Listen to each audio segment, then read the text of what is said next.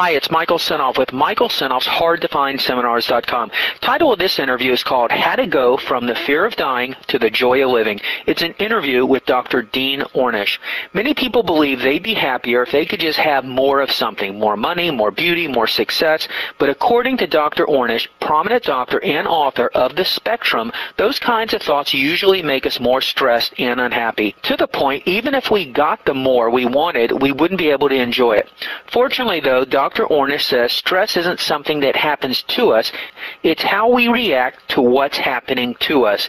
And there are many ways to lengthen our fuses and find the love, connection, and community that studies show are key factors to good health and happiness. And in this audio, you'll hear many of those ways. You'll also learn how to personalize a way of eating and living that's right for you.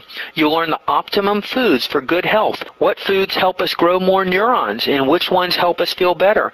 You'll learn all about processed foods. Are they really as bad as the rap they're given? You'll learn simple ways to reduce your stress in as little as a minute a day. You'll learn why you might want to think twice before getting bypass surgery or stents to prevent heart attack and what you can do instead and much, much more. According to Dr. Dean Ornish, health isn't something we gain. It's something we already have until we disservice it. A few simple lifestyle choices can make a huge difference like what we eat, how we respond to stress, how much exercise we get, and what kind of love is in our life. And in this audio, you'll hear all about how to improve the quality of your life and get back to the joy of living. Now let's get going.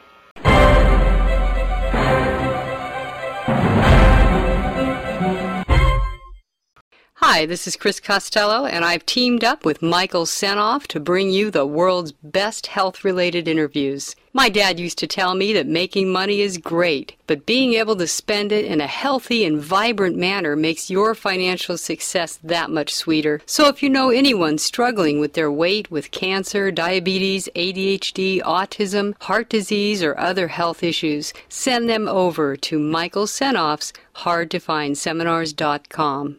Today we're talking with Dr. Dean Ornish, author of The Spectrum and many other best-selling books, named by Life magazine as one of the 50 most influential members of his generation. Dr. Dean Ornish has also served on the Senate Committee for Integrative Medicine and is the founder and president of the nonprofit Preventative Medicine Research Institute in Sausalito, California. Thanks for joining us today, Dr. Ornish. You had a wonderful quote in Spectrum. You said a quote by Sophocles, one word that frees us all from the weight and pain in life, and that word is love. Yes.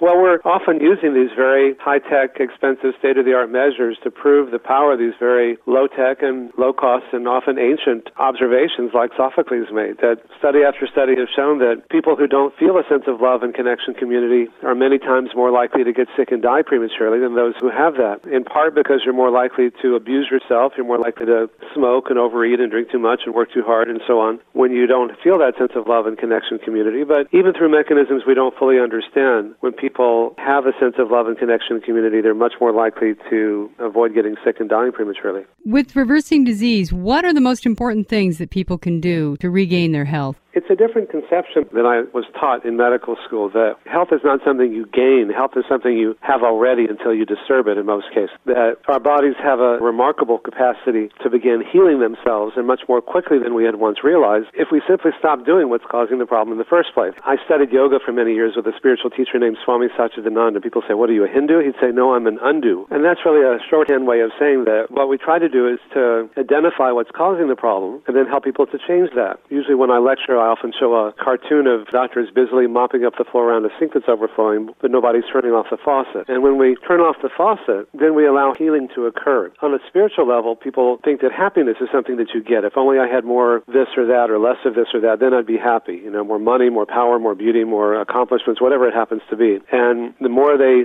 believe that, generally the more stressed and the more unhappy they feel. Until they get it, they feel stressed. If somebody else gets it and they don't, they feel even worse. And even if they get it, it's very seductive because it makes you think that your happiness and well-being came from getting this thing that you thought you needed, but it's never enough. It's like, well, now what? One patient said, I can't even enjoy the view from the mountain I've climbed. I'm already looking over the next one. Or so what? Big deal. It doesn't really provide that lasting sense of meaning and happiness. Even the yoga and meditation techniques that we include in the back of the spectrum, there's a DVD that my wife Anne has created. She's, I think, the best yoga teacher in the country right now. I'm obviously a little bit biased, but even before we had that kind of relationship, I was saying that about her. And meditation and yoga don't bring you a sense of peace and well-being. What they help you do is to stop disturbing, at least temporarily, what's there all the time. And that may sound like a semantic distinction, but it's a very powerful, profound one because if we think that happiness is something that we have to get or health is something we have to get, then it's always like, what am I lacking and how can I get it? But if we say, well, wait a minute, that's our nature to be happy until we disturb it, that's a very empowering realization, not to blame, but to empower, to say,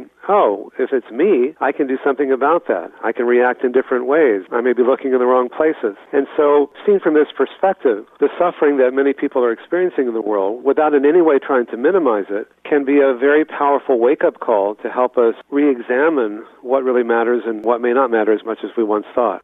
It's so easy to be glib and say to somebody who's suffering, oh, you know, suck it up, be happy, and then the proper response is a nice Hawaiian punch to me. But without in any way trying to minimize anyone's suffering, I know from my own experience there are much greater degrees of freedom than I had once realized about how I interact with the world. That stress is not just what happens to you, it's how you react to what's happening to you. In the study of telomeres that I mentioned earlier, Dr. Elizabeth Blackburn, who discovered telomerase, will probably win a Nobel Prize for her discovery, and we collaborated on this study showing that lifestyle changes increase telomerase and thus telomere length, had done an earlier study four years ago with Elissa Epel where she found that when she looked at women who were under chronic emotional stress because they were taking care of kids with birth defects or autism, you know, some really awful things, that the more the women felt stressed and the longer they reported feeling stress, the lower their telomerase and the shorter their telomeres, meaning they would live a shorter lifespan and all other things being equal. But it wasn't an objective measure of stress, it was the women's perception of it that really determined whether or not it affected them. And it wasn't necessarily a function of how bad somebody else might think their circumstances were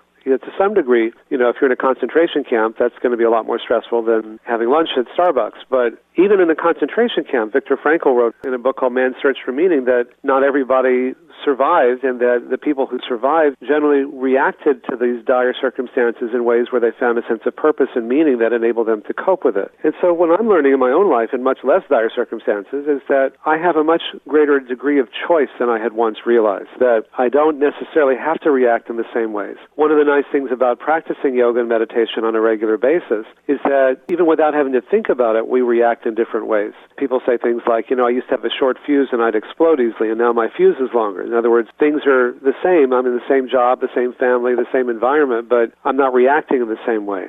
And it's not like people have to tell themselves not to react. Their fuse is longer. And everybody's experienced the opposite. You know, when you're really tired and raggedy and run down, the day to day small aggravations can often be enormously stressful. So we have a lot more choice in this than we had once realized. But even on an intellectual, cognitive level, we have a lot more choice. My wife and I have been teaching our eight year old son, Lucas, about this. You know, to say, you know, just because something happens to you doesn't mean it necessarily needs to get all upset about it or stressed out or cry or whatever it happens to be. We can honor and validate that experience, but to say, you know, that's a legitimate experience, but it's not a fun experience. And we have more choice than we realize, and we can make something positive out of it.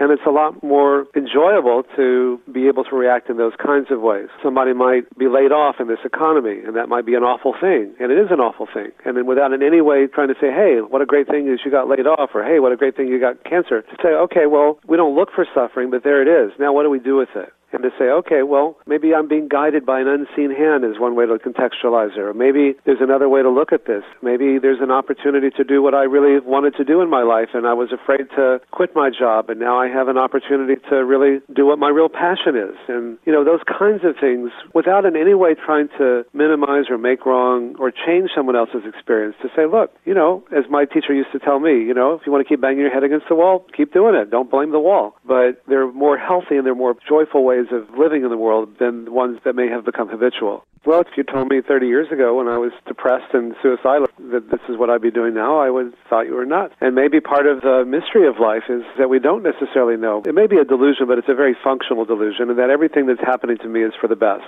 It's nice to be able to see it in real time. It's always easier to see it in retrospect. But, you know, if I can see it as it's happening, or at least remind myself of that, it gives me more degrees of freedom in how I interact with things rather than woe is me, which doesn't really take me anywhere anywhere except to a really unhappy place.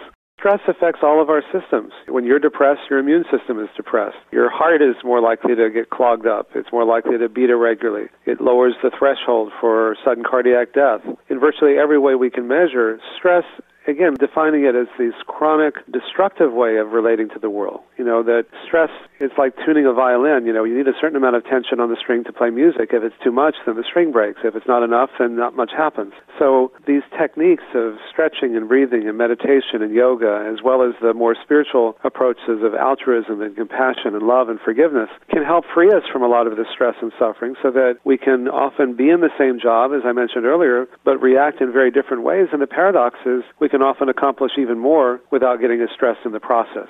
There's an old Zen proverb before enlightenment, chop wood, carry water. After enlightenment, chop wood, carry water. Your actions may remain the same, but the intentionality behind it is very different. Also, at the Senate hearings, you talked a lot about food and how that affects health. Can you talk a little bit about that? For more interviews like this, go to Michael Senoff's hardtofindseminars.com.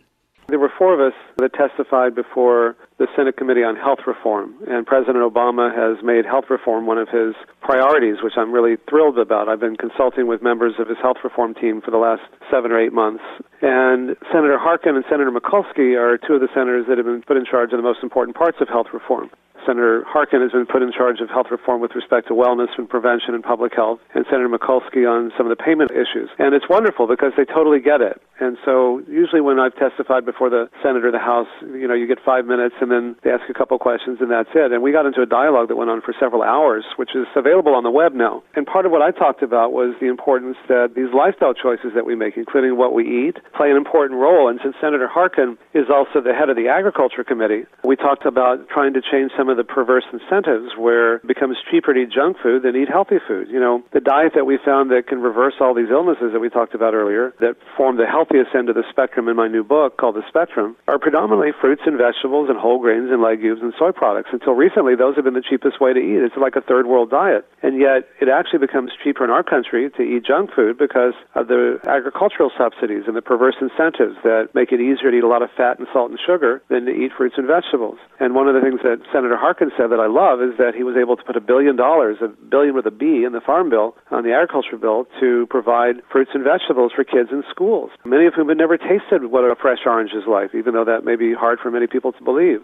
And they love it. They were concerned, oh, they wouldn't eat it, or there'd be so much waste or trash, or they'd be throwing it, and they just loved it. And then you know, when you eat a healthy meal in school, it increases your academic performance. It reduces your absenteeism from getting sick. It shows you what good foods they really taste good. That there are a lot of these false choices. You know, is it fun for me or is it good for me? To say, wait, it can be both. And kids get their taste preferences when they're young. So if they find that these foods taste good, instead of trying to scare them into change or manipulate them into change, just say, you know, what's sustainable is pleasure and joy and freedom and fun. And by giving people in schools this experience, it not only transforms them, but then they go home and it helps transform their families as well. And how does Senator Harkin walk that tightrope? Well, now that he's the chair of the committee and now that he's been put in charge of health reform with respect to prevention and wellness and public health on the Senate side, he's got the power to actually implement things that he's been talking about doing for more than a decade. And more power to him. He's a real visionary and he and Senator McCall are doing extraordinary work. And I was just really pleased that he's in a position now that he can actually make these things happen. Dr. Oz mentioned also that in Costa Rica you have a four times better chance of living to 100 than if you live in the U.S. So why is that? Well, because we're learning that just putting a lot of money into something doesn't necessarily buy health. We're number one in the world in the amount of money we spend on health care, which Senator Harkin actually calls sick care, which is true, disease care not really health care. And as a result, even though we're number one in how much we spend, we're like 37th or so in what they really show. And in my testimony, I use the example of angioplasties and bypass surgery. How do we treat heart disease? That's normally how we do it. If we say, let's take an evidence based approach, the evidence shows that from randomized trials, not in New Age Journal, but the New England Journal of Medicine and Journal of the American Medical Association and other first tier peer reviewed science journals, the randomized trials show that unless you're in the middle of having a heart attack, which 95% of people who get angioplasties and stents are not, that they don't prolong your life, they don't even prevent heart attack. And the same has been true for bypass surgery. And we spent $60 billion last year on angioplasties, 44 billion on bypass surgery. That's over $100 billion for approaches that are dangerous, invasive, expensive, and largely ineffective. They do reduce angina, chest pain, but we found we can reduce angina by over 90% in just a few weeks simply by changing lifestyle, more than you can get with surgery. And so the incentives are perverse there as well. Uh, Senator Harkin said they'll pay the 10000 to amputate your diabetic foot, but not a few hundred dollars to teach you how to eat better and to take care of your foot to prevent that from happening in the first place. So if we have 45 million Americans who don't have health insurance, which is rapidly rising as people lose their jobs and with their insurance that goes along with it, there's an opportunity to say if we really want to make health care available to everyone, if we just put them in the system and do bypasses and angioplasties and so on, then costs are going to go up exponentially at a time when we can't afford it. So we have to ration or raise taxes or let the deficit go up. None of them are very good. But if we can teach people these simple approaches that we've now trained over 50 hospitals in how to do, and we finally, after 14 years, got Medicare to pay for it, we can now change the model, the paradigm to make it truly healthcare rather than just disease care. And Dr. Ornish, for our listeners, what are those simple procedures? Well, they're the ones that I describe in my new book, The Spectrum. They're what we eat, how we respond to stress, whether or not we smoke, how much exercise we get, and the quality of love and intimacy in our lives. And so what I've done in my new book is I've categorized foods from the most helpful to the least helpful along the spectrum, hence its name. Because part of what we've learned is what really enables people to make sustainable choices is a sense of feeling free and in control. And the whole concept of a diet is based on feeling restricted and what you can't have and what you must do. And that's not sustainable. Willpower and patient compliance are just creepy words to me because even more than being healthy, most people want to feel free and in control. And as soon as somebody says eat this and don't eat that and do this and don't do that, you know, you want to do the opposite. It goes back to don't eat the apple and that didn't work and that was God talking. So what we do is to say, look, there are no good foods or bad foods, but some foods are clearly healthier for you than others. And if you indulge yourself one day, it doesn't mean you cheated or you're a bad person or all these moralistic terms that people like to use. It just means eat healthier the next. Because what matters most is your overall way of eating and living. And so, in fact, studies have shown that people who overall eat the healthiest are the ones that allow themselves some indulgences because life is to be enjoyed. And so, if you're trying to reverse a chronic disease, like reverse heart disease, that's the pound of cure. You want to move as close to the healthy end of the spectrum as you can because we found in all of our studies the more people changed, the better they got. Whether it was heart disease or diabetes or high blood pressure or prostate or breast cancer or whatever, the more you change, the better you get. But how much you change and how quickly is really a function of what you're trying to accomplish. So if you're trying to reverse a serious illness, you might want to eat mostly on the healthiest end of the spectrum. If you're just trying to lose a few pounds or get your cholesterol down, find out where you are on the spectrum and then move a little overall in the healthier direction. If that's enough to accomplish your goals, to lose the weight or get your cholesterol down or your blood pressure, that's great. If not, then go further. And so it's possible to personalize and customize a way of eating and living that's just right for you based on your own needs and preferences. What do you do for your own health? I do the things I suggest other people to do, all the things we've been talking about. I eat mostly healthy food. I indulge myself sometimes, like I encourage other people to do. I work out. I spend as much time with my wife and my son as I can. I do at least a little meditation and yoga every day part of what we've learned is that the consistency is even more important than the duration. Sometimes I don't have time to do an hour a day, so I'll say, well, do I have a minute? You know, because I have to admit I don't have a minute to meditate, then I have to say my life is so out of balance, something's really wrong here. So I'll usually find the time to do the minute. And if I do the minute, chances are I'll do more than that anyway, because it's getting started. It's always a challenge. But even a minute has value, because if you meditate for a minute, it subconsciously carries through the rest of the day. It's a little like if you hear a song on the radio and then you find yourself humming it later. It's the consistency that's so important, and that's what we recommend recommend. For more interviews with the world's top health and medical experts, go to Michael Senoff's hard to find seminars.com. For our listeners out there, you know, I know a lot of them don't understand what healthy food is. They can pick up a copy of your book, The Spectrum, and check that out. But can you kind of just go over what are the optimum foods for health? Not only just what you exclude from your diet that's harmful, but also what you include that's beneficial. There are hundreds of thousands of beneficial substances in certain foods that have anti-cancer, anti-heart disease, anti-aging properties. But more importantly, some of these foods, I mean blueberries for example, and even chocolate and tea have substances that actually make you grow new brain neurons. You can actually grow some new brain neurons in a few months that your brain gets measurably bigger. That was thought impossible just a few years ago. And it's parts of your brain that you want to get bigger. Your hippocampus that controls memory, your frontal cortex that processes information and so on. And so when people realize that the fruits and vegetables and whole grains and legumes and soy products are rich in these substances that really are protective and make us feel good and improve the quality of our lives, then it becomes a different context for making these choices from fear of dying to joy of living, which is really what makes it sustainable. It comes out of your own experience, not because some book or doctor told you, but because, oh, so what we do is to help people connect the dots between what they do and how they feel. When I do this, when I eat this way, when I live this way, I feel good. When I do this, I feel bad. Maybe I'll do more of this and less of that. And then it makes it more sustainable because there's no point in giving up something that you enjoy unless you get something back that's better and quickly. And because these mechanisms are so dynamic, when you follow the kinds of recommendations that I talk about in this spectrum, your brain gets more blood, you think more clearly, you have more energy, you grow more brain cells, as we talked about a moment ago. Your skin gets more blood, so you don't age as quickly. You know, you don't wrinkle. You have more of a healthy glow. Your sexual organs get more blood flow in the same way that Viagra works.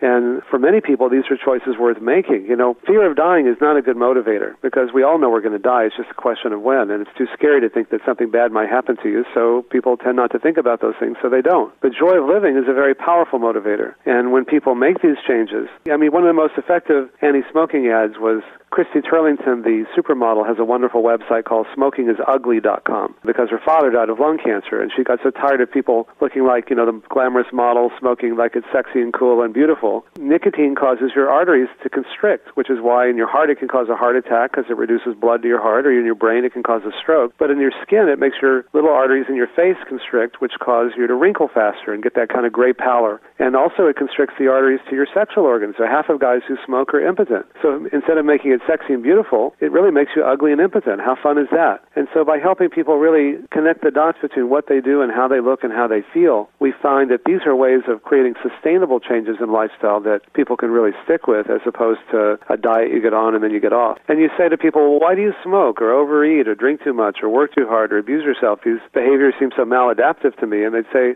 Dean, you don't get it. These are very adaptive because they help us get through the day. They say, I've got 20 friends in this pack of cigarettes and they're always there for me and nobody else is. You're going to take away my 20 friends? What are you going to give me? Or they use food to fill the void or alcohol to numb the pain or they work too hard or watch too much TV or too many video games. There are lots of ways of numbing or killing or distracting ourselves from pain or literally or figuratively bypassing it. But as we talked about at the beginning of this interview, the pain is there for a reason. It's to say, hey, listen up, pay attention. You're not doing something that's in your best interest. And then when we can use that experience of suffering as a doorway for transforming our lives, as Rachel Remen says, our wounds are our windows, our opportunities to really transform, then people sometimes look back on the suffering as a blessing in disguise because it got their attention that enabled them to make these changes that have made their lives so much more joyful and meaningful. I know Dr. Hyman mentioned that processed foods have some of the same additive properties as heroin and cocaine. Well, you know, they're addictive to the extent that they meet an unmet need. And the real unmet need in our culture is the sense for connection and community.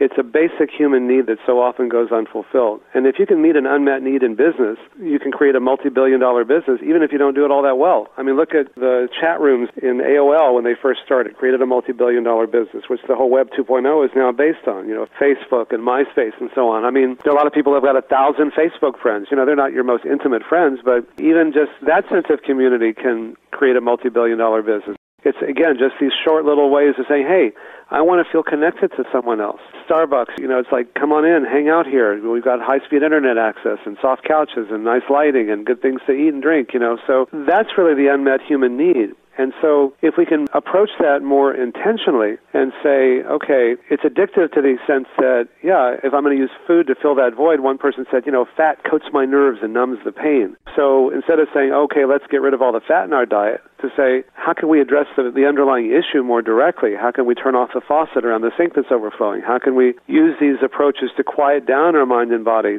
to experience more of a sense of peace and joy? How can we learn to have more compassion and love and altruism in our life as a way of spending time with the people that matter to us? And part of the value of science, as I mentioned earlier, is to raise the awareness of what really matters in our lives. And as we understand how much these things matter, then we begin to realize that the time that we spend with our friends and families isn't just a luxury that we do after we've done all the important stuff, it's the important stuff. And so we can then say, oh gosh, you know, being home in time for dinner and spending it with my friends and family isn't just something that I do when I've got time for it. I need to make time for it. It's as important as anything else that I'm doing and perhaps even more so. And then when we work on that level, then we find that people are much more likely to make and maintain lifestyle choices that are life enhancing than ones in self destructive. If we only focus on the behavior, it doesn't work that well.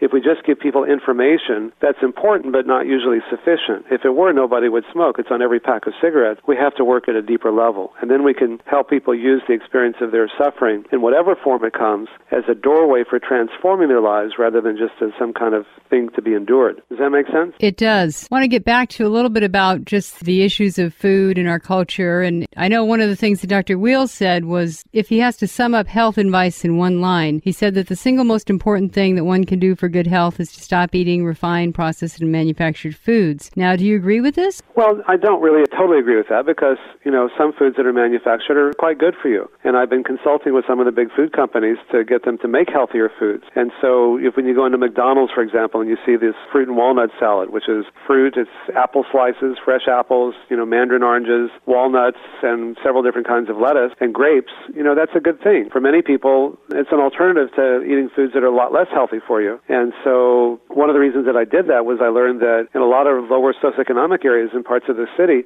they don't have grocery stores there, but they have McDonald's. And so I figured, okay, well, if we can put some healthier foods there, maybe that's a good thing. And McDonald's is now the biggest purchaser of apples in the world because of that one salad. I mean, that's the scale that they work on. But there's a lot of junk food out there, too, no doubt.